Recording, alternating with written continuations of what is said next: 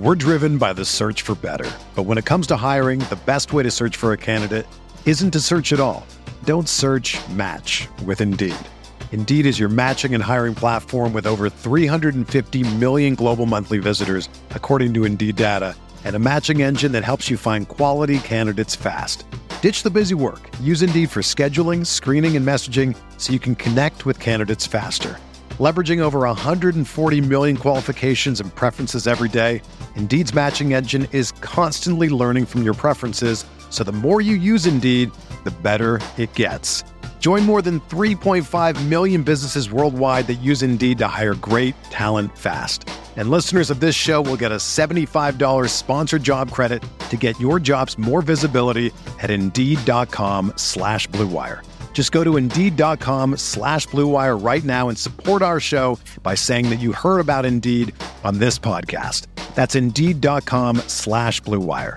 Terms and conditions apply. Need to hire? You need Indeed. This podcast episode is brought to you by Coors Light. These days, everything is go, go, go. It's nonstop hustle all the time. Work, friends, family expect you to be on 24 7. Well, sometimes you just need to reach for a Coors Light because it's made to chill. Coors Light is cold lagered, cold filtered, and cold packaged. It's as crisp and refreshing as the Colorado Rockies. It is literally made to chill. Coors Light is the one I choose when I need to unwind. So when you want to hit reset, reach for the beer that's made to chill. Get Coors Light in the new look delivered straight to your door with Drizly or Instacart. Celebrate responsibly. Coors Brewing Company, Golden, Colorado. Support for this podcast comes from US Bank. When it's time for a new credit card, the best ones do way more than just buy stuff. And that's why US Bank offers credit cards that make every day more rewarding. Earn cash back, score points when you shop, dine out, travel, or binge watch, or get a low intro APR.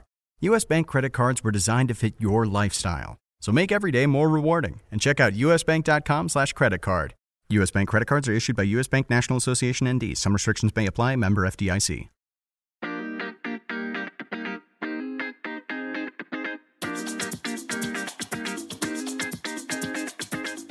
This is the RotoWire Fantasy Football Podcast. Here's your host, John Halpin. Hey, everybody, it's John Halpin. Welcome to the Monday, October 9th edition of the RotoWire Fantasy Football Podcast, sponsored by Fanball. Um, with me today is my colleague, Derek Van Riper. Like every Monday morning, we review Sunday. And um, what a big bummer of a Sunday injury wise. It just really just uh, off, a couple of awful injuries. Yeah, Beckham and, and JJ Watt kind of leading the way. And you talk about two stars of the game. I know the Giants are having a, a rough year, but Beckham was the the one thing you could enjoy about watching the Giants. And his season appears to be over. I don't know if they ever confirmed that last night, but I, I mean they're 0 5, and that's an injury that requires some surgery. There could be some ligament damage. Watt, you know, a, a huge player, of course, for the Texans defense. Uh, especially, it feels even worse after you know the charity work, the money he just raised Yep. in the wake of the hurricane in Houston too. Like that, that's just cruel, just pure cruelty that he's he's out. Right, I, I agree. And as far as Beckham, I, I think that sort of confirms for the Giants that you just. Uh, it's so funny that we thought a team in New York was going to tank for the first pick. It just we got the wrong one. Well, yeah, and and if you think about quarterbacks and long term, I mean, Eli Manning is one of those guys that he isn't real great anymore. He's kind of average at best, right? And I think Liss has argued for years now, probably three years, that Beckham kind of just carries Eli along. He kind of makes Eli look passable. In last season, 6.7 YPA for Eli, 6.6 so far this year. Thinking about playing 11 games without Odell Beckham, it'd be hard to imagine that number actually going up. You- You'd be uh, interested in, in the time since yesterday's game, which is as we're recording is 17 hours. The amount of times I've heard from my friends in New York, I think they should put Davis Webb in now. Come on, That's how really? frustrated people. I know, and I'm going. Well, they're like, we got to see how good he is. I went, well, you have to see how good he is. I think the Giants probably know. you know, they see him every day. Just because you haven't seen him doesn't mean they haven't. Yeah, but Yeah. uh, what? Who cares? Blow it up, kill. I mean, and I'm on the blow it up train for them, but that's a little extreme in week six, I would think. Eli is kind of like the boring continuity. I mean, but two Super Bowls too, right? So there's there's not much to complain about if you're a Giants fan with regard to Eli Manning. And at this point in his career, it's time to realize that like this could be the last season you have him. I don't know what the contract uh, looks bad. like as far is, is it bad enough where they can't cut him it, or it's going to I, I looked this up a couple of weeks ago that if they cut if they cut him next off se- this coming off season, it's still bad. They almost have to wait one more year or else it's a disaster. Could they keep him, draft somebody, have that somebody take over, and then you know just have him around as veteran backup? Yeah, I mean, suppose you could. It would create a weird situation, but I suppose you could. I mean, so. look, look at him. He's he's not he's not the same player he was earlier in his career. Not even close. I mean, no nobody at 36 plays the way they do when they were 28. Right. And the rest of them, I, I tell you, I, I, as a as a guy who grew up a Giants fan, I would like. I think I should write Josh McDaniels a, a card every day between now and January or something. Just you know, hey, how are you? Everything good? You, you, think that'll do it? You think it'll it just takes some friendly Giants fans to uh, to, to assure him that going to New York he won't get crushed if it like goes to, wrong? I would like to think so. Yeah. And supposedly Belichick has a soft spot for the still has a soft spot for the Giants. So like where other teams he'd be looking to screw them, I don't know that he'd feel that way about the Giants. Huh. Because well, of his I background mean, with the Maras and all that. So quick off the wall thought. I mean, Belichick's not exactly what I would describe as young anymore. Right. He could leave when Brady leaves. Brady could leave pretty much any time. Is McDaniel just going to wait and take over that job? Maybe after Belichick. I mean, maybe. Yeah, who knows what they've talked about? But I think that that's absolutely a possibility. Um, and you know, if you like it there, and you think the Krafts are good ownership. You know, when when things pass from generation and all that, yeah, that's that. I would think that was that's in the cards somehow. It's but it's possible. It um, could be the could be the first choice if, if it's even up to him. I mean, maybe, maybe, they don't want him as a head coach long term. Maybe they like him working with Belichick, and they don't like him as a head coach leader type. I have no idea. Just right. just the thought that maybe you would turn down uh, other jobs that come up because that's one of the three best jobs in the league. I would I would assume. Right. Um, all right, I got Eli's cap, cap money for this See, I don't know if this when it says dead cap 2017. I don't know if that's this offseason or this last offseason. Dead mm-hmm. cap 32 million. Next offseason it would be I think it's after the season would be 12 million. So I think this coming offseason will be the 32. That is brutal. That is yeah, brutal. It, it, it does drop off a lot. So yeah, it yeah. looks like after 2018 so they're going to get out of that. Right. Anyway, on to better subjects. we need to thank Fanball for sponsoring the RotoWire Fantasy Football Podcast. Check them out now. Fanball.com. On Twitter, Derek's at Derek Van Riper. I'm at JHalpin37. We're also at RotoWire and at RotoWire NFL for newsfeed. Um, and we're on Facebook where we do say Tim Heaney did Facebook Live uh, before the game. We've got them throughout the week. You should check them out. Um, all right, let's just let's go through the games from yesterday. It's so funny. I went through and I'm looking at box scores, and I, and look, we're Monday morning. We haven't watched all the tape or all the highlights or even the condensed or whatever. It's it's kind of early reactions. Bills Bengals. I'm going from what I know of that game. Is there anything to talk about? Charles yeah. Clay getting hurt. Maybe it sucks for them too. Like they're already thin with with the lack of pass catchers there. I, I think AJ Green kind of had the game that some people were expecting Julio to have last week against the Bills. Right. Uh, you know the Bills corners could be pretty good, but I think the question about them is how are they going to handle the elite, the, the most, I guess, oversized number one receivers. I think the corners are a little small, so that's the that's the matchup nightmare. And it's a, it's a matchup nightmare for a lot of teams. So right. it's not a knock on them so much as it's a hey, look, their their secondary is improved, but when they face Green and Julio and Jordy Nelson, if that ever comes up, you know, stuff like that, that's going to be kind of the issue. But the Bengals are still they're still a weird team. And Andy Dalton over nine yards per attempt. That's really nice to see. But that was just Green being awesome at a 77 yard catch in this game. The running game, at least, is leveling out. Joe Mixon, 15 carries. Jeremy Hill, four. Yeah. Bernard had two. I, I, I'm glad the presence of Bill Lazor as the offensive coordinator has at least brought us to the point where we're no longer looking at that as, as three guys sharing carries. It's basically one lead back with just two veterans that – get the occasional carry. Yep. It's fine. Yeah, we've settled. It's it's at week five, and this this is kind of working out the way people thought it would. And you look at Mixon's numbers yesterday, you're not excited about them, but workload wise, you're fine. And you know that they played a tough defense, so the yardage is probably going to come. I mean, their their line's still shaky, but um, things should get better there. All right, Jets Browns. The Jets are three and two. I mean, this, this is stunning to me. It really is. I didn't think there's any. I think three wins was that. Was, that was an outside. If someone would have said before the season, "Hey, do you think the Jets will get to three wins?" I, I would have went, "I don't know. That's that's maybe." And they're there by October eighth. So good for them. Fantasy wise, another game. Um, Powell injury. Uh, we don't know how serious it is, but uh, Elijah McGuire got the got the work.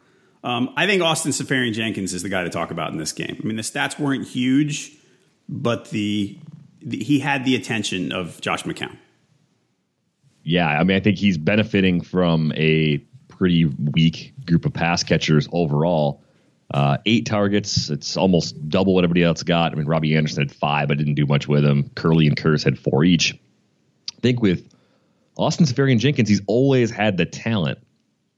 But why is it taking him so long to put it together? Well, he's had personal issues, right? Wasn't he? I mean, drinking was that what it was? I think that's what it was. I think I think it's been that plus other problems with the coaching staff in Tampa Bay. You know, just just never never really seemed to fit in as well as he could or should have. Right. And especially there where he didn't have to be the guy.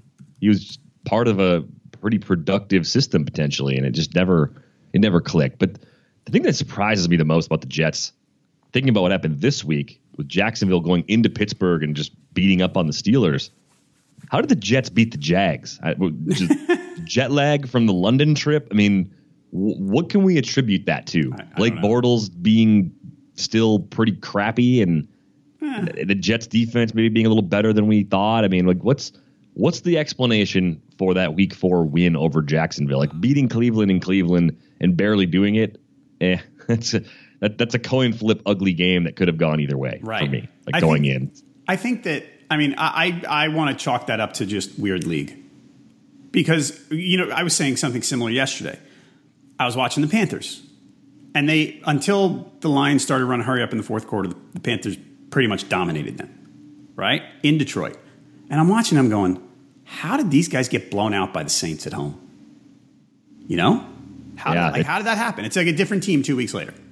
And it's, you know, it, it happens. It's, you know, you throw in a clunker and uh, I don't. I don't know that there needs to be any big reasons. I guess is what I'm trying to say. And I do think with the Jags, you're, you, they're always capable of with Bortles of imploding on offense. I think yesterday, I- what did he throw? 15 times, something yeah, like that. And, a lot. And I think that Tom Coughlin and Doug Marrone probably think that's fantastic. They're probably looking back, go, God, I wish we could do that every week. They're they're definitely looking at uh, a lot of tape from Saturdays and, and thinking, how are we going to fix this? How are we going to have a quarterback next year? Because we have the running game. You know, we're we're going to have a chance to add to the receiving corps, and even if you didn't, Hurns and Lee with an average quarterback would be you know, top twenty as far as a receiving tandem. They're not they're not awful. Right. They're, but but Bortles makes them look awful. I mean, Yep. I don't I don't think Allen Robinson being out there would help that much. I think Bortles is just that bad. So if you're a Jags fan, like you're cautiously optimistic, you're three and two, your team's playing well, despite the fact that you don't throw it because your defense is good and your running back is awesome. Is that sustainable though? Is that just the recipe for seven and nine or eight and eight? It, it might be. You- You're to need, you're to need to take a step forward on offense somewhere for to, to to take the next step in general. And and I think you're right. I mean, it might be seven. It might be nine and seven, but it's not going to be. You know, it, it's not going to get you over that hump. Um. Oh, maybe Tom Coughlin can bring Eli down. What do you think? How about that? Would that be an upgrade? Over Bortles? Yeah, it, it- it's an upgrade. So, it, how much of an upgrade is it? But keep in mind, you don't get to bring Beckham with him, so it, it's it's just 36 year old Eli without that that dynamic, amazing number one receiver that makes ridiculous plays. Right. You get Allen Robinson back next year. Huh. I don't know. I think off the wall. I think he's a he's a free agent. I think he and Davante Adams, like that draft class, those guys are all running out of their rookie deals. got it. But Eli to Jacksonville would be interesting. And if you're the Jags, if you're the Giants, uh, the, the the the cap's going to be the problem though. yeah, yeah, yeah. It's bad. I, I just I don't know I don't know if that that deal can be traded even right. without that issue. But that's the kind of thing the Jags actually probably should do if they don't like make that cap situation even worse. Right, because now they're t- they're too good to draft high in the first round for a quarterback. So Yeah, Eli has no trade clause too. Do you think he'd, he'd waive to go to Oh, Jacksonville? Yeah, probably not. That's true. All right, forget that. um, Panthers Lions, back to them. Okay, so uh, not to rain on the Panthers parade. Christian McCaffrey got his first touchdown yesterday. That play, that was a pretty play. Did you see it? Really? actually did not see that play Oh, yet. You got to see it. It's the play design was just excellent. It was it was it was a little shovel pass from about the, I don't know three yard line, five yard line, whatever it was. I'm watching the video literally right now. I'm going to give you a second to watch it. You, do- I'll, Uh, I'll just talk while you're watching the video. Keep talking for 10 extra seconds because there's an ad that's still playing. Oh, got it. Um, so Ed Dickson is a superstar tight end now. Um, That's that's the game I thought he was going to have against the Saints. Remember I said there's Right. if there's ever a week for Ed Dickson, it's against the Saints, and it didn't happen. He's wide open. Literally, they just basically said, "Well, we're not going to cover this guy." That's what it looked like, anyway. Um, so that was just you know five for one seventy five. We should not count on that every week, but they're going to throw a little to the tight end. I, I thought all along that Dickson with Olsen out, he's not going to do this, obviously, but Dickson would be a four catch for fifty yard kind of guy, which in bye weeks you could and get a touchdown sometimes, and in bye weeks you could do worse. So, I thought that was a possibility, and this is a nice play design. I don't know how you would really stop this because if you do this, you run this play to the right when Cam could actually just like kind of rotate his hips and just throw the ball if you wanted to to a tight end or something. right. It's like it's like an option where you have two different guys you can pitch to because one is the outside pitch to Stewart and one's like the inside shovel to McCaffrey. That's a really nice play design. And and they had the Curtis Samuel on the fake uh, reverse in the beginning of it, going the other way. It was a really interesting. Folks, if you haven't seen McCaffrey's touchdown, check it out. Um, speaking of McCaffrey, though, this is if you're in a standard league. I know he scored yesterday and saved you. If you started, this is not working. It's just not working. They won't run him. You know, it's not working out. While their lines, you know, maybe maybe it's because the line's not good enough. But he's just not getting the ball for and for all the the talk they did about how he he's a good runner too, which you know maybe in a different situation he might be. This is in a standard league. I would not be happy about starting this guy every week. It's a lot like starting Duke Johnson Yeah. right now in a standard league. You have you have a couple of these running backs right now that are. I, I don't think the roles changed a lot, but it's changed enough where the floor compared to where it was a few years ago with some of the pass catching specialists has gone up because teams do scheme different like, differently than they used to and with that you kind of get these specialists that do more. I mean Duke Johnson's caught 23 passes in 5 games this season. So he's probably going to go over 70 catches and he hasn't carried the ball more than 6 times in a game. That was a season high against the Jets this week. So they made a quarterback change by the way. Kizer Yep. got yanked at halftime, and it wasn't because of migraines or anything like that. And then Kevin Hogan played kind of well. Like I would assume Hogan starts for them as a result of that. I would too. You have to think that now because Kizer and basically they gave Kizer the chances. I mean, after five games, I think they kind of got fed up and said, "This just we just can't do this anymore because he's been so bad." Which is unfortunate. Like it, it's what's one of the outcomes when you start a rookie quarterback on a bad team, it can go totally wrong and go off the rails. Yep. And Hogan's not going to necessarily help them win half of the remaining games or anything. But if he's not making as many mistakes, at least then you have a feel for hey, do we did we get other parts of our season right? Did we do we evaluate these other positions correctly? At least he's going to keep you in some games with with Kizer. Man, I I thought he'd be a little better than this. I, I think there are flashes, but if you're the Browns, yeah, you, you, you give Hogan at least a week or two to see if he actually is going to be able to do more because he did a lot more in the second half than we saw from Kizer. Yeah, And man, are the people in, are the pe- frustrated people in Cleveland reminding them about Carson Wentz right now? Boy, oh boy, yeah, oh boy. but would Carson Wentz be Carson Wentz in Cleveland? Uh, he'd be he'd be an upgrade. He he I think he'd be a guy you could look at and say that's our guy. Even if he was I struggling. agree, I agree with it because I mean he's got better tools or, or more developed tools as a quarterback right now than Kizer does. But then, I mean, like the Eagles right now, part of what makes them so interesting is the combination of players they have. I mean, El- Alshon Jeffery is a true number one. Ertz has been awesome at Yep. tight end. Torrey Smith is just one of those burners downfield.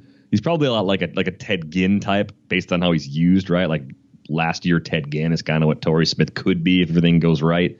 If he's not dropping balls and if, if Wentz finds him on those those big plays. Uh, and then Nelson Agholor is, is pretty good too. You, you think about the Browns with Corey Coleman hurt, that group of pass catchers is pretty bad. It's terrible. Kenny Britt got scratched yesterday. He was a healthy scratch yesterday. Yeah. he's going to get released. he might. He's, he's not going to be. He's not going to be there all season. Like if if he's getting the healthy scratch in week five, I didn't even I didn't even realize that. I didn't look at the Uh, Actually, Browns. sorry, uh, sorry, not. He was inactive, and there was a groin injury that had him. Oh, My okay. bad. I thought he was a healthy scratch. I, I apologize. I don't have him anywhere, and I didn't have any assignments to check that game, so I was blissfully unaware that Kenny Britt was not out there Yep. uh, yesterday. But uh, yeah, the the Crowell Duke thing is is kind of same as it's been all season. I mean, we talked about the Jets as a matchup that was actually pretty good for Crowell, I think, and he did a little better, but still not catching that many passes because of Duke Johnson. Maybe things start to go better for both Crowell and Johnson as a whole because Hogan elevates them just slightly, but I, I still have very limited expectations for the Browns offense. Yep. Um, all right. And one more thing. Back to the Panthers. Devin Funchess stepping up. He's uh, seven catches two weeks in a row. Caught another touchdown yesterday. Last four weeks. Sorry about the bracket outside, everybody. Um, last four weeks, he is up to 33 targets. Last four weeks, 27 in the last three. He's uh, he's he has become a favorite now that Greg Olsen's out. So uh, Devin Funchess, folks, if you if you, somehow you can still get him, please do so. Um, 49ers and the Colts. So Carlos Hyde, did Carlos Hyde get benched? I they have kinda used no him. They took him out. They just it said he sounds like he, he the health was fine. They just decided to start running Matt Breida. it's I thought we were way past the well the Niners were going to cut Carlos Hyde phase. Yes. I hope we find out today something came up. Quad, hammy, calf, something because if you're a Carlos Hyde owner, he looked so good for the first Yep. 4 weeks. And if they just pulled the plug on him healthy in week 5 because they didn't like the way he ran on 8 carries Mm-hmm. against the Colts, that's that's insane. According, I'm reading the blurb on on RotoWire. Kyle Shanahan said he was merely going with the hot hand, and that the decision had nothing to do with the hip injury that had nagged Hyde lately. Hmm. Right? Crazy. Ugh, I thought we don't, passed I don't have too. him. I don't, I don't have them. I, I didn't. I do. I didn't avoid him, but I didn't target him. So He- naturally, I There were a didn't get couple of leagues. He fell fourth round. He fell me. I'm going, oh, okay, I'll take him here. I mean, he might be a lead back, a true one. And What what a gut punch though! If you, if you started him yesterday and hot hand Matt Breida comes in and takes ten of his carries. I mean, Hyde should have had all eighteen of those carries. There's no there was no reason in that game. That was a close game. There was no reason to run Matt Breida instead of Carlos Hyde. but he ran well. Yeah, you know, yeah, I played him. I mean, Right. it, it's it's the goofy thing about small sample sizes. You know, anybody can Right. do well for ten carries or not do well for ten carries. Um, the other one in that game, the running backs on the other side too.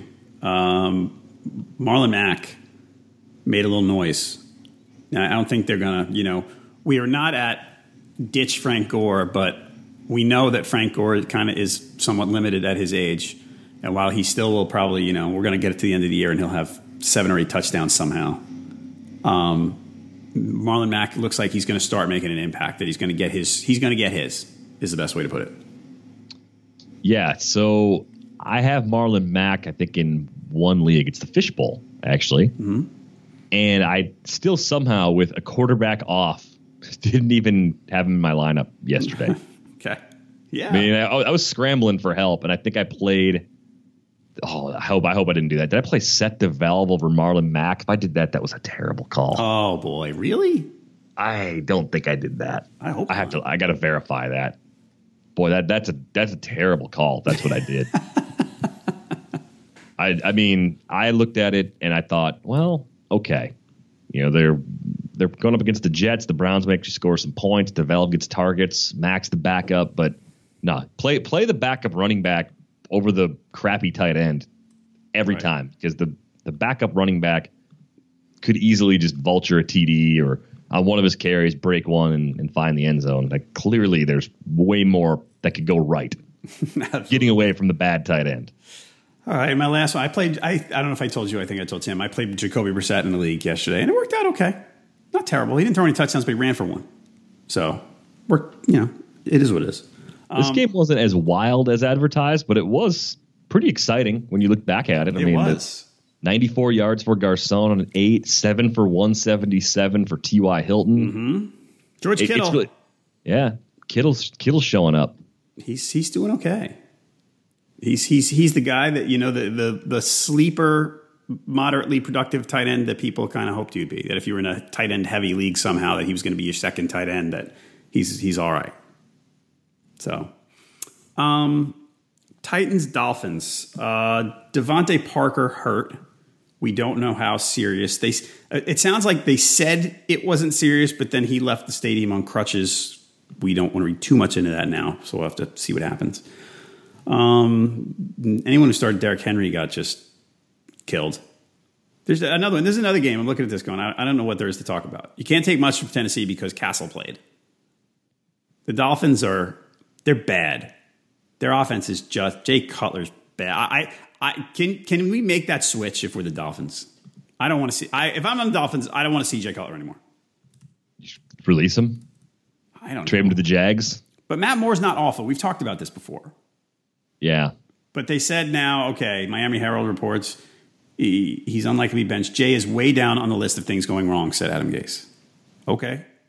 I uh, sure. Really? I mean, I that's is that possible that Gase was the one that was like banging down the door trying to get Jay, and now that he's not playing well, he has to defend it to save his own job. That, Maybe. that makes sense. I mean, Gase had Cutler before as an offensive coordinator, so I would assume he wanted him because he knew what he was getting or thought he knew he was getting. But hey, congrats to the Titans for getting a great performance out of their backup quarterback, Matt Cassel, with the old 4.4 YPA. So that's their their decision to have him as their backup is still dumber than me playing Seth DeValve over Marlon Mack in the fishbowl, which it wouldn't have mattered. I, I'm losing. I'm, I'm getting crushed this week. I had a lot of things go wrong, so Okay. that didn't even matter. And supposedly, well, there was a report that Kaepernick's reps reached out to the Titans, and they said no. Yeah, exactly. If you say so.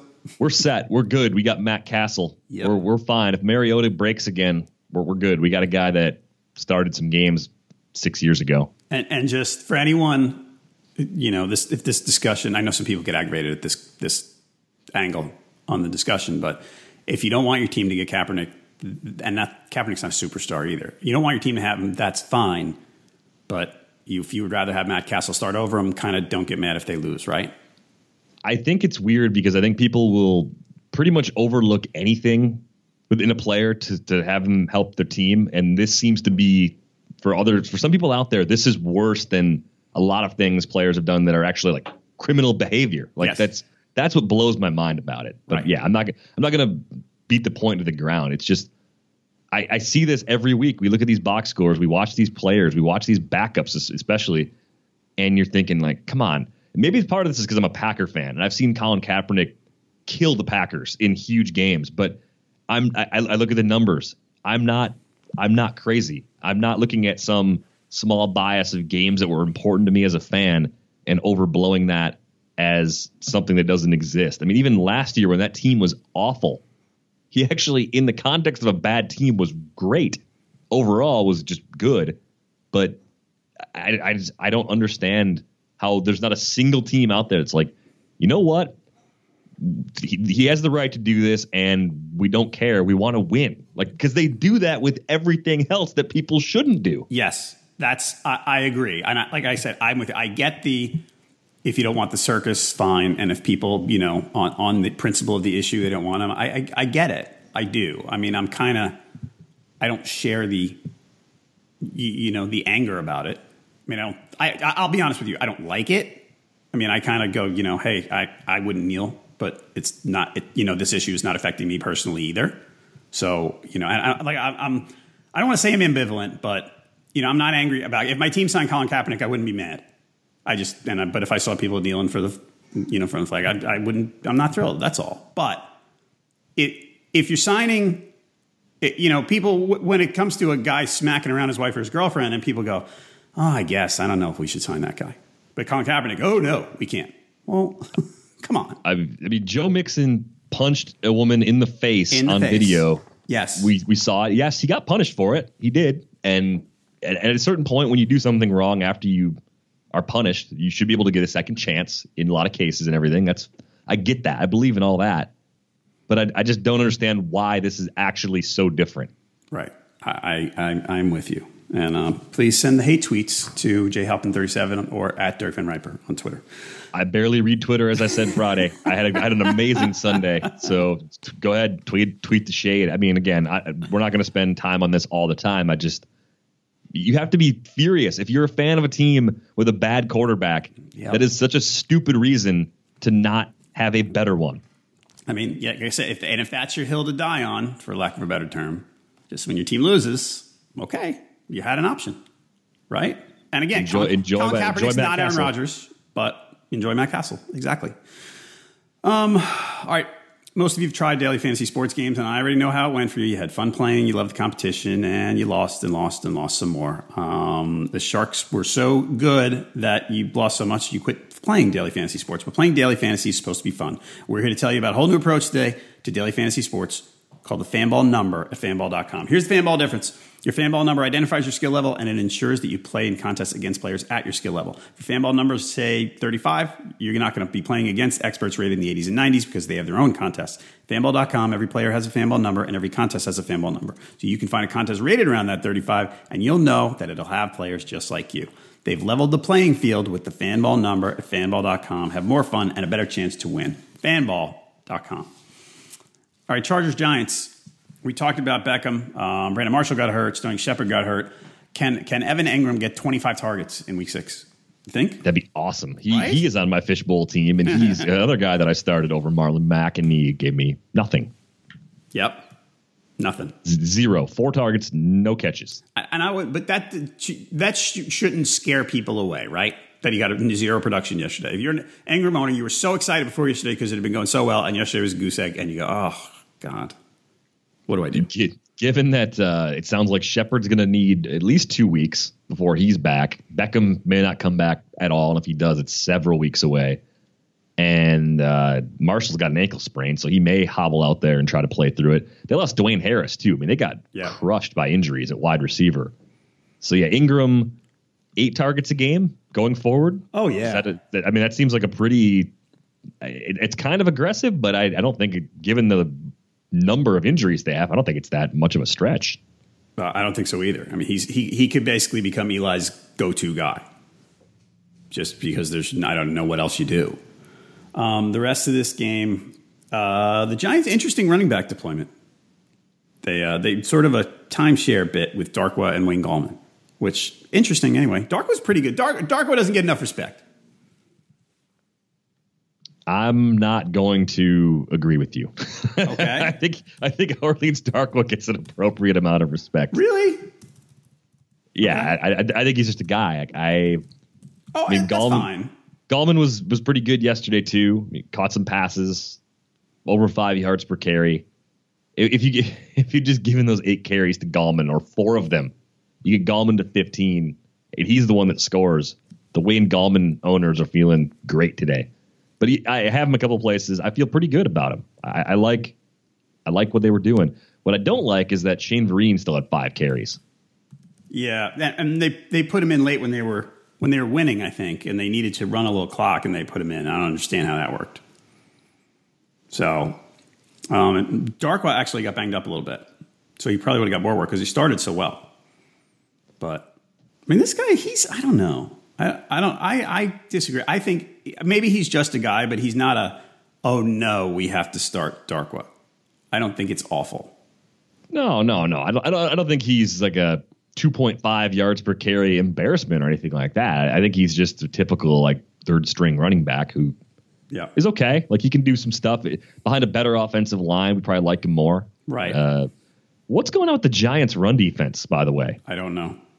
I don't know. I mean, I watched. I watched that. Red Zone was the extent of my watching yesterday, so I don't know. I know Vernon was out, and that's a big deal. Okay. Yeah. Contain. Um, yeah. And Harrison's still terrific, but yeah, I don't know because their defense is not. It, it's it, it's it's been underwhelming because that was supposed to be a a team that the defense was going to carry them, and it's not. And I know, and we talked earlier in the season about how they were on the field too much. Um, yesterday, I mean, just looking at time of possession Giants had the ball 30. Is this right? No, I'm looking at the wrong game. Hang on a second. I'll go back to the Giants, see what the time of possession was. But it was early, 30, 31 45 for the Chargers, 28 15 for the Giants. Yeah, so it's not, I mean, that's not in that one game the reason. But yeah, the defense has been underwhelming, just generally. So um, I don't know. So yeah, Evan Engram, like, okay, Cardinals, Eagles. Andre Ellington, if you are a PPR owner who got Andre Ellington a couple weeks ago, this is just a jackpot that you got. He is. I, I'm looking at the way he's done the last couple of weeks, and game. The last two weeks, he's got nine receptions each game. He could lead running backs in receptions the way he's going. Yeah, it's pretty amazing. I loved Andre Ellington three years ago, and as a result, because I got burned so bad, I wasn't really optimistic about him. I didn't like how when they signed Chris Johnson, like just just added him to the roster right away and ran him a lot. Like I didn't like that for Ellington. Clearly, they don't want to hand the ball off to Andre Ellington. They're right. They're just avoiding that. Is is he kind of does he fit into the conversation before where he's kind of like a Duke Johnson type where he's just gonna he's gonna catch so many passes that in most leagues that's actually good enough? I think so. I mean, you know, yesterday yesterday ten targets, last week fourteen. And last week was a close game, yesterday wasn't. So we can't just attribute it to game flow. All right. Well, let's let's have a let's have a quick conversation about PPR versus non PPR because this is this Andre Ellington line. Everybody out there who's never played PPR who hates it, this is why they don't want to play it. Right. right? Like the the nine catch, sixty five yard game. Because in a standard league, non PPR league, six and a half points for Ellington. Yep. Six point three if you give him the minus two yards that he had on the ground. Fine. Okay. So all right, is, is that does that fairly value what he did? Or is it 15.3 in full PPR? Or do you buy into the idea that the half point PPR, maybe for running backs especially, is the way to go? Like, should it be a hybrid where tight ends and receivers maybe get a little bit more because they have other things they have to do on the field? They don't get as many touches. Maybe they should get a full point PPR and backs because they're catching passes closer to line of scrimmage. Maybe they only get half. Because if you cut it in half, four and a half, six and a half is 11. 11 points for what he did makes more sense to me than 15 and a half. I mean, that's that's that's a good game in full PPR. I don't I don't mind the the receptions getting more point. Like the the the the, the argument against full point PPR, I just I, I don't have a lot of sympathy for.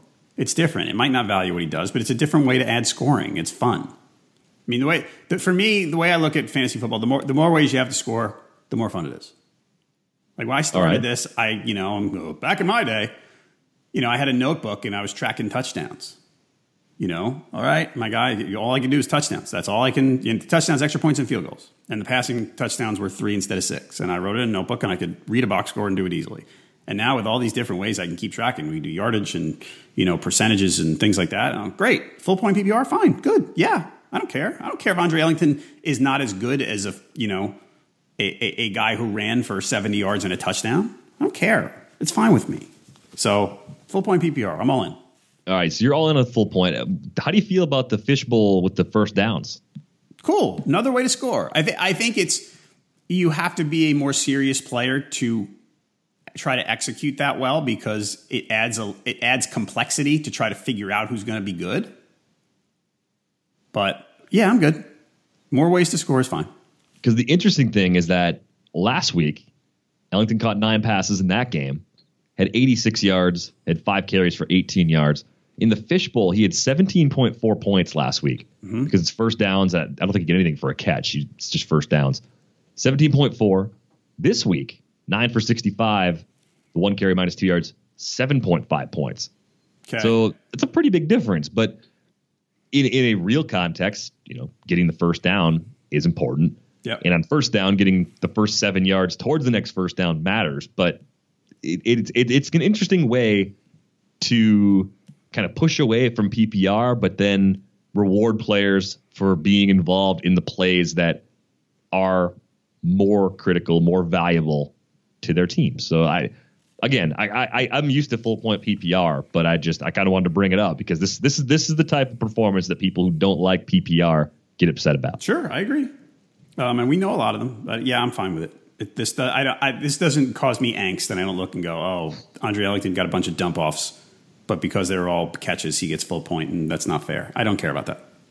Yeah, I, I try. I try not to get that upset about fantasy. I mean, I, I realize I play in some leagues where, at the end of the year, especially, there are some big swings for good amount of money, but there's only so much you can do. Right. it's. I, I, think that I hope that comes with experience for people. Like if like, ten years ago when I was playing, I, I probably got furious about stuff that was happening. Yeah. Every single week. And now I kind of just take it in stride. I'm just like, yeah, you know, sometime that stupid thing that just happened, that BS missed field goal that just cost me four points at the end of the game, it's going to help me. Someone else is going to miss a field goal and I'm going to win because of it. Right. Or that scoring correction. I was, I was pretty, uh, I'll admit this. I was pretty fired up last year. There was a scoring change on Yahoo for LeSean McCoy he must have had a, a catch that they switched to uh, a, a, lateral. So he lost a half point, and I had won by like a quarter or a third of a point. So once they put the scoring change in, I lost for that week. Yeah.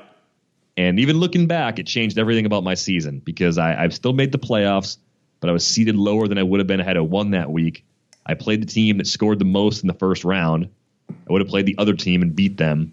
Everything would have been totally different without that scoring change. But that's one of a thousand things that could have been slightly different about my season that could have changed it one way or the other. Yep. All right. Yeah, this is, I agree with you.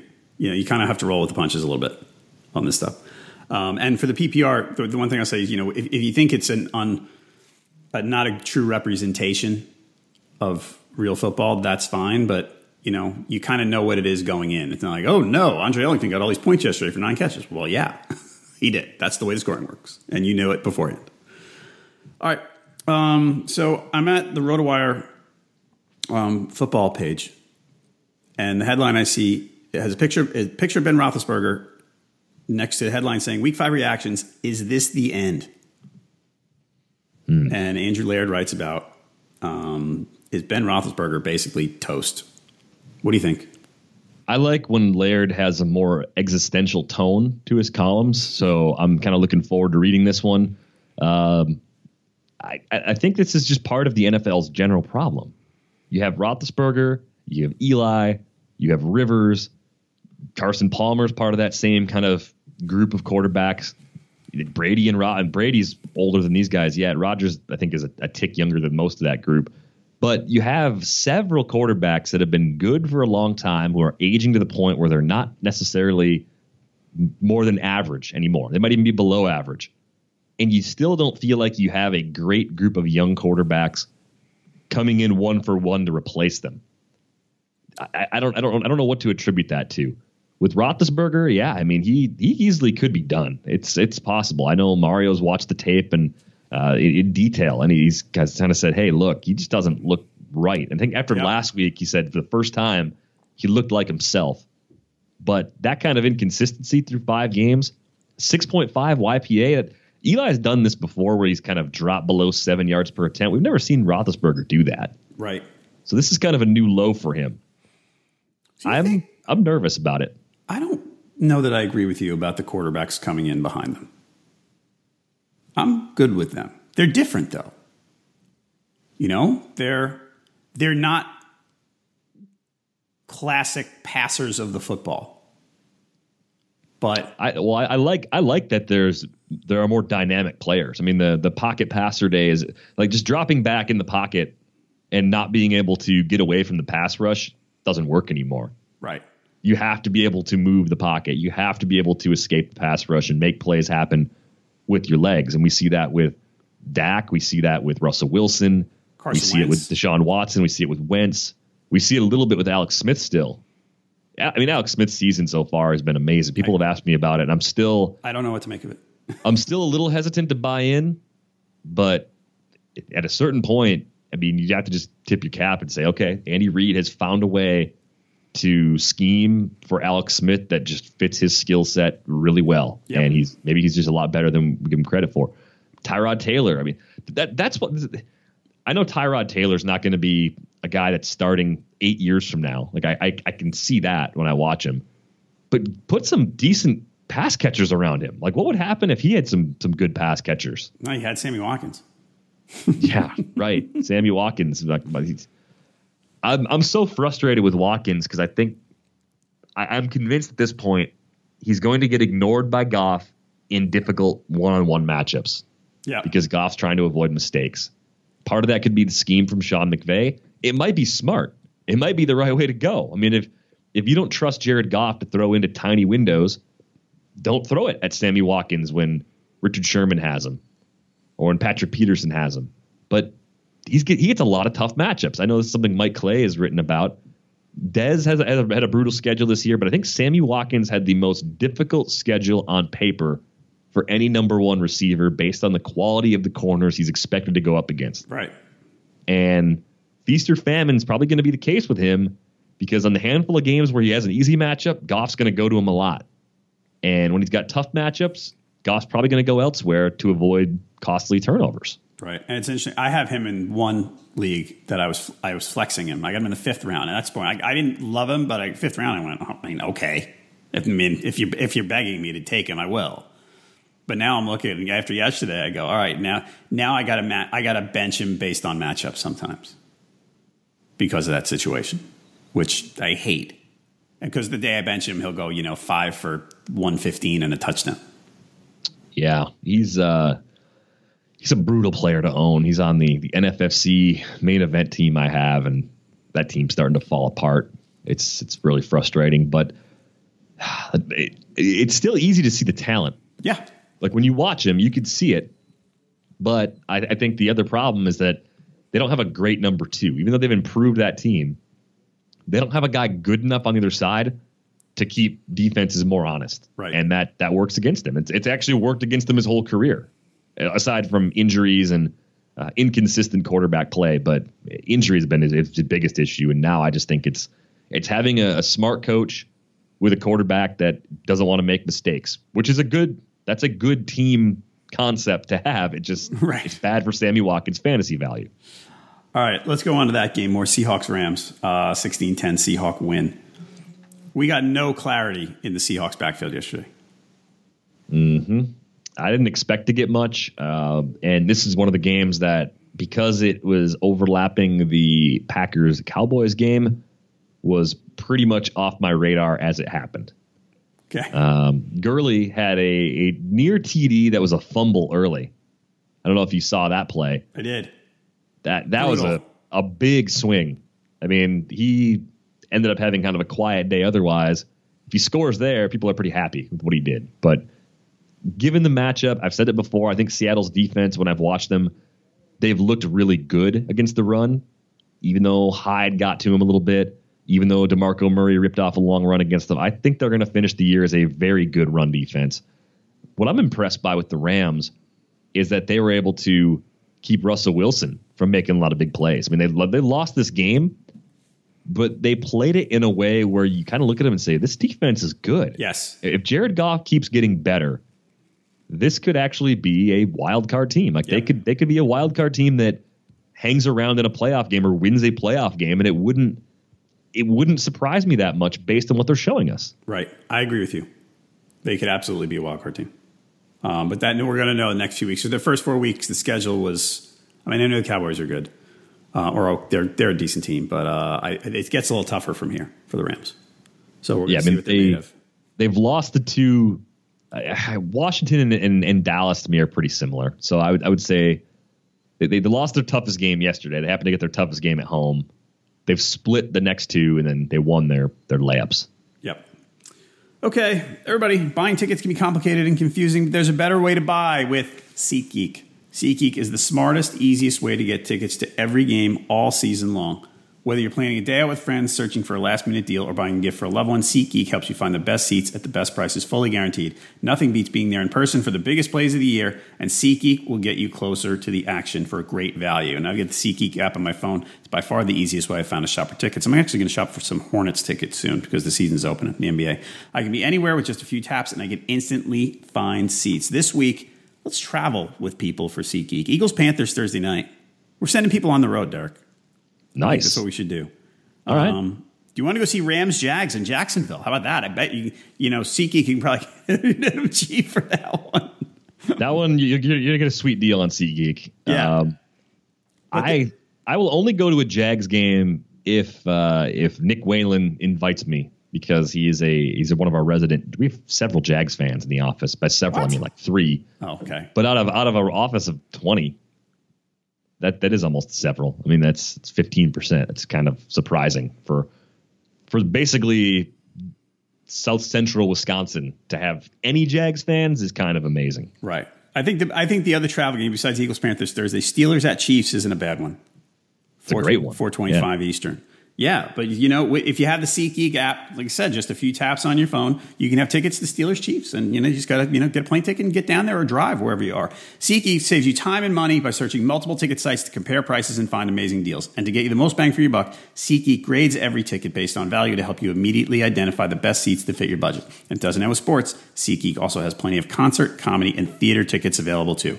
Best of all, new users can get twenty dollars off their first purchase. Just download the SeatGeek app and enter promo code RotoNFL. That's promo code RotoNFL for twenty dollars off your first SeatGeek purchase. They actually might, if you go to that Jags game, you might actually make money on that if you get the twenty dollar promotional value on SeatGeek. See it live with SeatGeek. Right seat, right now, right from your phone. Thanks a lot, SeatGeek.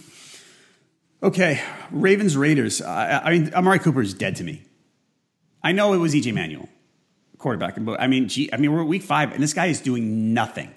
Nothing. He's, he's killing you. He's the big. Is there's no bigger bust. It's pretty. I don't have the ADP in front of me, but it's got. He's got to be a lock for that.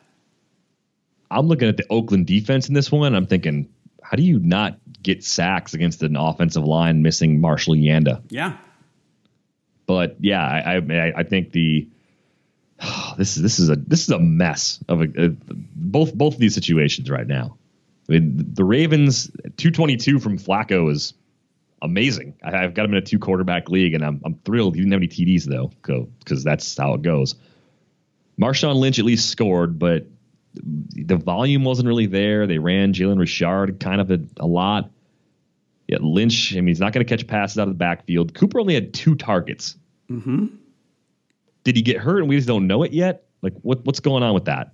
I don't know. I mean, he he he practiced last week. I mean, he had a little. He was a little banged up, but he practiced. This guy has single digit receiving yards three weeks in a row.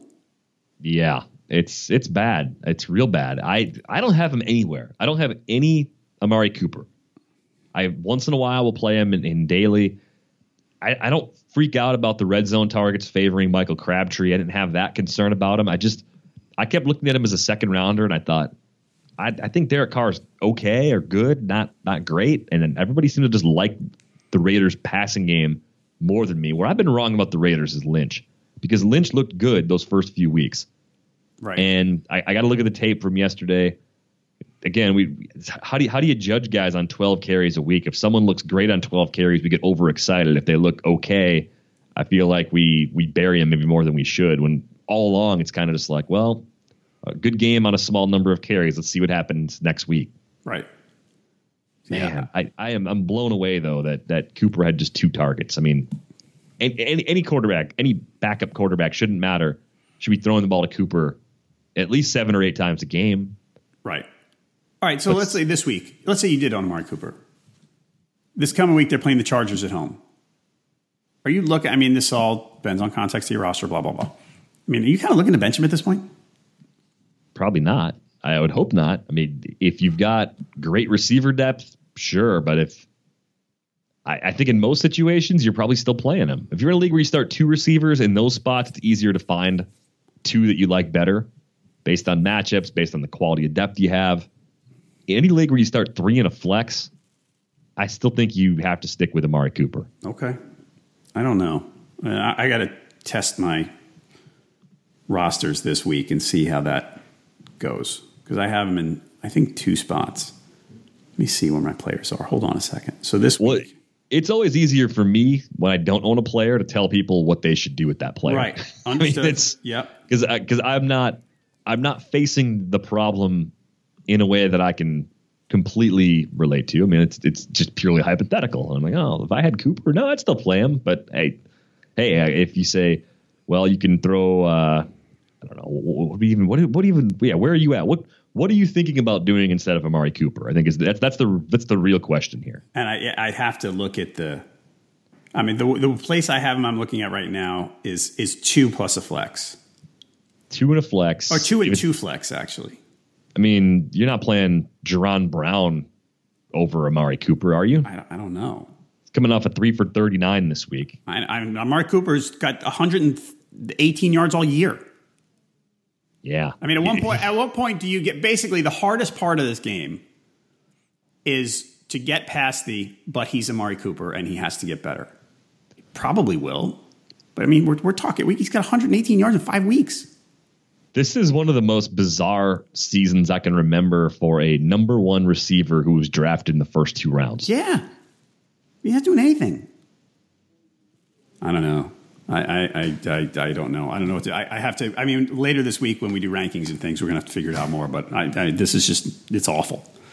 Um, all right, Packers Cowboys. Um, Jamaal Williams, thanks for playing. We don't need you anymore.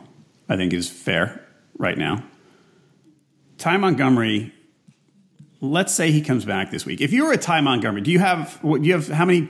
What kind of Ty Montgomery shares do you have? One, unfortunately. Okay, and you're I like watching them too. You're watching this as a Packers fan too, but you watch you watching Aaron Jones yesterday, and if you're a Ty Montgomery owner, you're like, oh crap, yeah, a little bit because he's he- good. Not only not only did he look good, they gave him volume. They gave him Yeah. 19 carries. Like they were running him a lot. They were running him in situations where I was sure they were going to throw. right? I mean, I was getting wily coyote by Mike McCarthy yesterday with the play calling, and that's that doesn't usually happen. Usually, I I, I know what McCarthy's going to do before he does it most of the time. Like it's he, he's, he's a simple guy. Like it's not he's got Aaron Rodgers. Like you kind of know what's coming. So yeah, Aaron Jones looks like the real deal. I'm a little surprised they didn't throw to him more out of the backfield. Yep. So that's that's the one little wrinkle that wasn't there yet that could be. Pretty tough matchup coming up in week seven. Good test for him if uh, if Montgomery is not back. How does he look against Minnesota? I think Minnesota against the run uh, will be a nice tough challenge for them. And they get the Saints in week seven, game I'm going to Nice. uh, at home, which should be a, a shootout, awesome game. The Saints defense going into their bye had a couple decent games, but one of those came against the, the colors, so you can't you can only take so much out of that.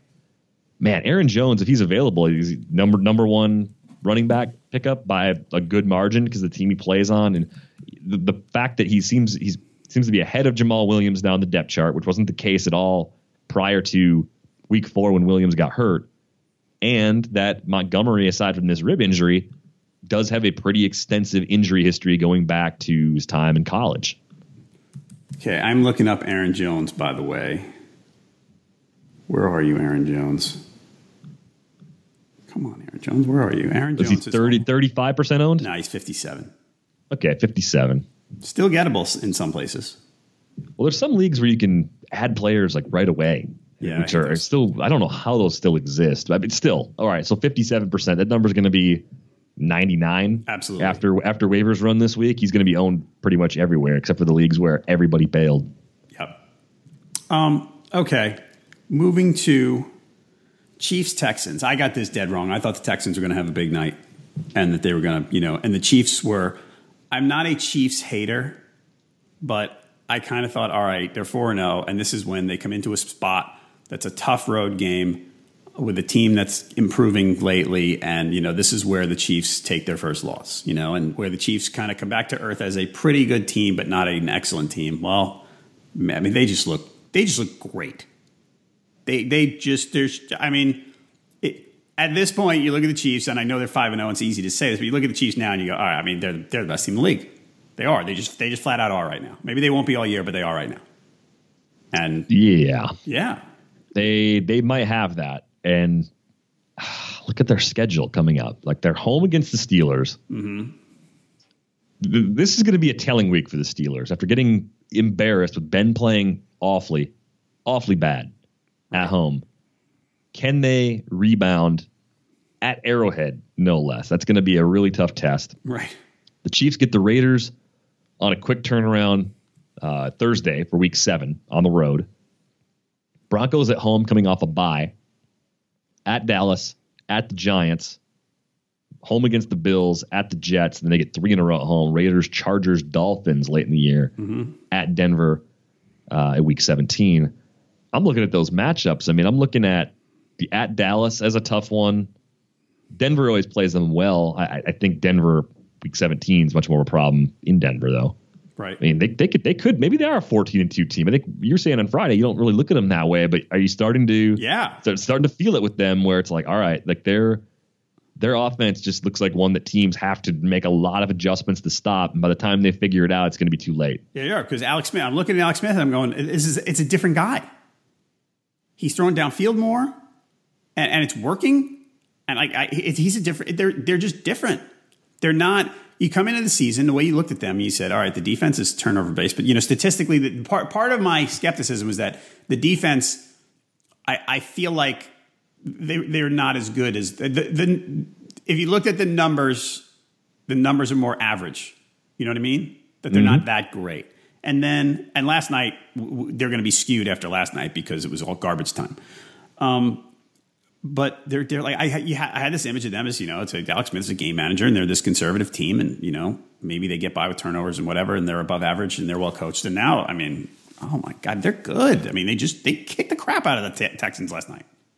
I may have in a best ball league this summer at some point drafted Patrick Mahomes ahead of Alex Smith as my third quarterback. Yeah.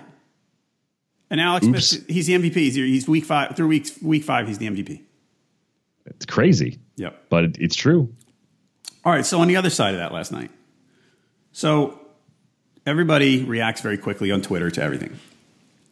And the Deshaun, Deshaun Watson threw five touchdowns last night. And it's so funny. I had a guy on Twitter yesterday ask me in the morning, Wentz or Watson? And I said Watson. And I actually wrote him back at seven o'clock. And I said, I really hope Watson does well tonight. I like hopefully I basically said, um, you know, that call's not going to work. And it did. I'm, so, I'm sorry, but yeah. Right. but after the game, and you and I, we've been talking for weeks. After week two, when Watson made that, it was week two when he made that big run against the Bengals on Thursday. Yeah, and I said to two. you, is he a top 12 quarterback now? Or like he's worth after after week three, I, absolutely top 12 quarterback. After week two, I said he might be worth starting just because of the running ability. However, now last night after the game, I'm seeing things like uh, uh, Brad Evans. I don't pick on Brad. I think Brad does a great job, and I agree with him a lot. He said the only, I think he said, and I'll pull up the tweet in a minute. The only quarterbacks I'd rather have, have over him the rest of the season are Brady, Rodgers, Brees. And You wouldn't you wouldn't take Russell Wilson or Matt Ryan I over Deshaun Watson right now? I think he said Brady, Rodgers, Brees. A couple other people said no. I think I might take Wilson and Dak, but that's it. I'm like, well, and, and- but think, more than that, because fantasy and reality are different with these guys. And I kept saying my, my contention with Watson has been the running ability makes him a good fantasy quarterback, and I think he's going to struggle as a real life quarterback. He struggled last night. Everybody was raving about how well he played. I mean, the escapability is fantastic. But what he was doing in garbage time last night, he would he would get away from a sack and he'd look and he'd be like, I'm just going to chuck it deep. And his receivers were out jumping people. He didn't, he, re- real life wise, I didn't think he played that well. And I feel like people were going bonkers about how good he was. And I kind of went, am I watching the same thing? Yeah, it's funny. It's funny how people get crazy with players like this because everybody wants to be the first one to be right. The first people who were right about Deshaun Watson were people that were drafting him in July. I mean, like they if they were saying, "Hey, I like Deshaun Watson," basically anybody who has him in a best ball league that was just like, "I think he's going to start and be useful." Like that. That was about as much as you could win on him at the time with what we knew. I don't remember anybody saying, "Not only is he going to start week one, he's going to be awesome." Maybe people were on that limb. I didn't see or hear it, but as Watson goes, home against Cleveland week six, so hype probably goes up more. Bye in week seven. He's got an at Seattle, he's got at Rams, he's got at Baltimore, he's got at Jacksonville still on the schedule in weeks 8, 10, 12, and 15. Sprinkled in home games against the Colts in week 9, the Cardinals in week 11, the Niners in week 14, and the Steelers in week 16. It's it's going to be a bumpy road because some of those defenses are going to be really tough for him Yep. and I I know that running that running ability it makes quarterbacks much safer from a fantasy standpoint because the 40 or 50 yards in the ground goes a long way to offset a bad game passing when they can do that. And if you're losing, you're going to run more, so it, it makes sense.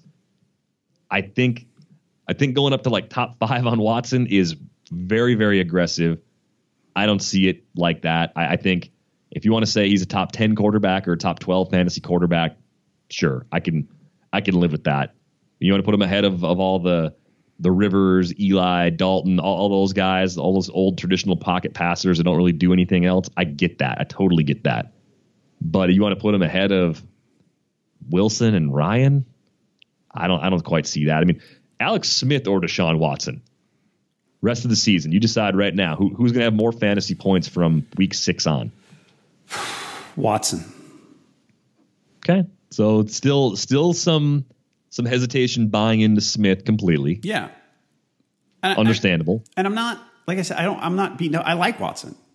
I like him better in fantasy reality. I think I think I the issue I had more was how well people thought the real life Deshaun Watson played.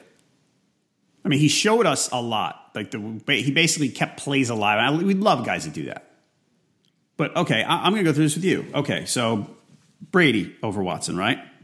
Of course, yeah. yeah. Okay. Rodgers, yes. Yeah, and Rodgers over Brady too. Dak. Dak over Watson. Okay. Uh, Wentz. That one's pretty close to even. I like the weapons better in Philly, so I'll take Wentz. All right. Um, Russell Wilson. Wilson. Cam. Cam. Carson Palmer. Rivers. Stop me. Brees, Watson over all of them except for Brees. All right. Um, Stafford. I'm, I'm going to say on that one, that's that's a great one. That's a great toss up because they're so different too. I'll say Stafford over Watson, but man, that that I, I, I almost have to look at Stafford's schedule and see if it lines up as tough as as the Watson schedule. Um, Jameis. Uh, J- Jameis over Watson. I, yeah, that's that's where I'm at. Jameis okay. is kind of in that Carson Wentz tier right now. Okay. Um, Cousins. I'll take Cousins over Watson. Interesting. Well, wait a minute. Wait a minute. Okay. I don't get 2016 Kirk Cousins. I get 2017 Kirk Cousins. Correct. Which means I get that receiving corps and a run game that I don't really like. Ugh, I am going to actually now Watson over Cousins is, is something I would do. I think I'd go Watson over Stafford too. The more I think about it, Stafford something's up with him. Like he's he's chugging along with a pretty bad YPA. They're trying to run a lot. They're trying to run more. They get the Saints in week six, so this will be a, a good week for me to look stupid. But I, I I'm going Watson over Stafford. Okay. Um, Mariota. I would rather have Mariota than Watson. Okay, I don't think I'm going to go any deeper than that because I think we've got it. So you've got nine guys ahead of Watson. Man, I, I, could see like two of those guys at least being in the same tier. Where if you if you said no, Watson Watson's better than Mariota, I'd say oh, okay, okay. I, I don't I don't think you're crazy for thinking that. I think right. I think it's the first six or seven where I'm not willing to to think that he's better than those guys just yet. Actually, interesting. The, the one guy I was questioning because uh, I'm different than you. I probably have six guys ahead of him. I, I don't I don't agree on Mariota, Jameson, Wentz. And Russell Wilson's the interesting one to me. I mean, so I get it. Like, I, so if I have him seven, like I'm not you know completely yelling at people, but I mean, I, I just thought when people kind of just went, "Whoa, this is the greatest game I ever saw," but I got you know I'm exaggerating, and I kind of went, "Really? okay." anyway, because they got the they got the snot kicked out of them. Let's not forget. Uh, okay, Vikings Bears tonight. Bradford's going to play. It looks like. Yay! I have uh, Stefon Diggs. I need a lot from him to win in stake league, so that's it's good news if you have Diggs and Thielen in particular. Right. Um, the other side, uh, the Mitchell Trubisky era begins. Do you think this is a an error filled Trubisky performance, or do they keep the reins pretty tight on him? I think they're going to be pretty balanced. They're going to run it a lot. They'll probably dump it off to Howard and Cohen a lot, and probably throw it to the tight ends. The thing that works against Trubisky is just it's such a bad supporting cast in the passing game for him. They're so thin without Meredith and White, and even with Meredith and White, we look at them and say that's probably a below average group of pass catchers by a decent margin.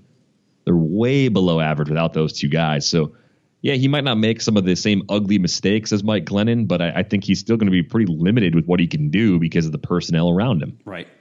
Um, yeah, I'm curious to see this, and and and I think that I wonder the, the guy I wonder if who has whose life has changed more with Bradford out is Kyle Rudolph. I wonder if he sort of bounces back here. So. I am concerned about Rudolph overall anyway because the volume last year got pretty crazy. Uh, he did score in that Week One game against the Saints. Only had three targets though. Right. Because that was that was the Diggs and Thielen show. That's true. You're right. All right. Well, Vikings Bears. I'm you know I'm watching Yankees, so I don't think I'm watching Vikings Bears. To be honest with you. I'll be flipping at times. It's you know it's how it goes. It's, it's playoff baseball. I I love baseball, as people on this pod know. So I'll I'll be watching both. Okay. Um, but everybody, yeah, if you like, if you're watching Vikings Bears more than us, send us tweets at jhalpin37 and at Derek Van Riper. All right, uh, everybody, listeners to this podcast and get a free 10 day RotoWire trial, rotowire.com slash pod. No credit card required. That lets you check out nearly all the features on the site. Check it out now, rotowire.com slash pod. Derek, what do we got going on this week that's going to start helping people for week six? Got the lineup optimizers for DFS. Those will be ready to go, I think, on Tuesday for week six. And then you've got uh, we also got the Monday Thursday optimizer too. So if you're going to play in that small slate for these, these next couple days, that's on there. Jeff's value meter goes up soon. Before that, Kevin Payne's waiver wire article goes up on Tuesday morning. It's a great way to uh, kind of get started before we listen to the pod with uh, with Jake and John. So yeah, lots of stuff up there. Ask an expert, also good. Send us a question within 24 hours, get a response. Probably one of the best features on the site. So be sure to check that out as well. Yeah, actually, uh, I used the optimizer yesterday for, I just decided, I didn't do cash lineups this week. I got into it late. So I said, right, I'm going to do one, like a large fields, $3, whatever. And I told the optimizer, I want Gallman, Jaron Brown, and Seferian-Jenkins. Go. And I did well. I actually finished in the time. I don't know. I mean, one, the, the, the, the top two percentile, which you know it's fed me for three dollars. I won twenty, which is not a huge deal. I didn't make a big score, but it was nice. It was a really good lineup. That's great. Yeah, I mean that's that's how the optimizer really should be used. That's optimal use of the optimizer is to use it to find players that fit around things that you want to do. Mm-hmm. Please, please, when you play daily fantasy, use your own brain first, right. and then use tools to supplement what you feel good about to try to max out the quality of the lineup you can put together. And I mean, some people only need it for one spot, but I, I, like using it the way you do too, where I have a couple things that I like that are cheap. It's like, all right, what should what should I really be doing? Because it, it finds it kind of finds blind spots that I have. You know, we, as, as, as analysts, I think everyone has some some biases that can work against them, and optimizers don't have that. They they just like they just like the numbers. Yep. I got it told it steered me to Beckham, Brown, Dak. Dak you know what steered me toward? Duke. Mm-hmm. It kept coming up because I would say what I do is sometimes you know, I didn't sort it right and I had the night game in it, which why I wasn't playing the night slates. I go, oh no, that's Deshaun's got to get out. I got to put in someone else. And you know, Dak came in and it kept, but it kept showing up Duke. Everything kept showing up Duke, and they were right. It was it was absolutely right. I mean, you know, Duke was salary wise, Duke was forty nine hundred and he scored 17.3 points, which in a cash lineup is, is perfect. That is what you're looking for. Yep. So good job, Optimizer. Thanks. All right. Uh, if you like this podcast, everybody, we'd appreciate it if you would leave us a review and a rating. I've been seeing more ratings lately. I, I like that a lot. Thank you so much for doing it. Uh, everyone, thank you for listening to this edition of the RotoWire Fantasy Football Podcast, sponsored by Fanball. Be back on Tuesday with Jake Latarski and lots of free agent talk. So please check back then. For Derek Van Riper, I'm John Halpin. See you next time. This is the story of the one. As head of maintenance at a concert hall, he knows the show must always go on. That's why he works behind the scenes, ensuring every light is working, the HVAC is humming, and his facility shines. With Grainger's supplies and solutions for every challenge he faces, plus 24 7 customer support, his venue never misses a beat. Call click grainger.com or just stop by. Grainger, for the ones who get it done.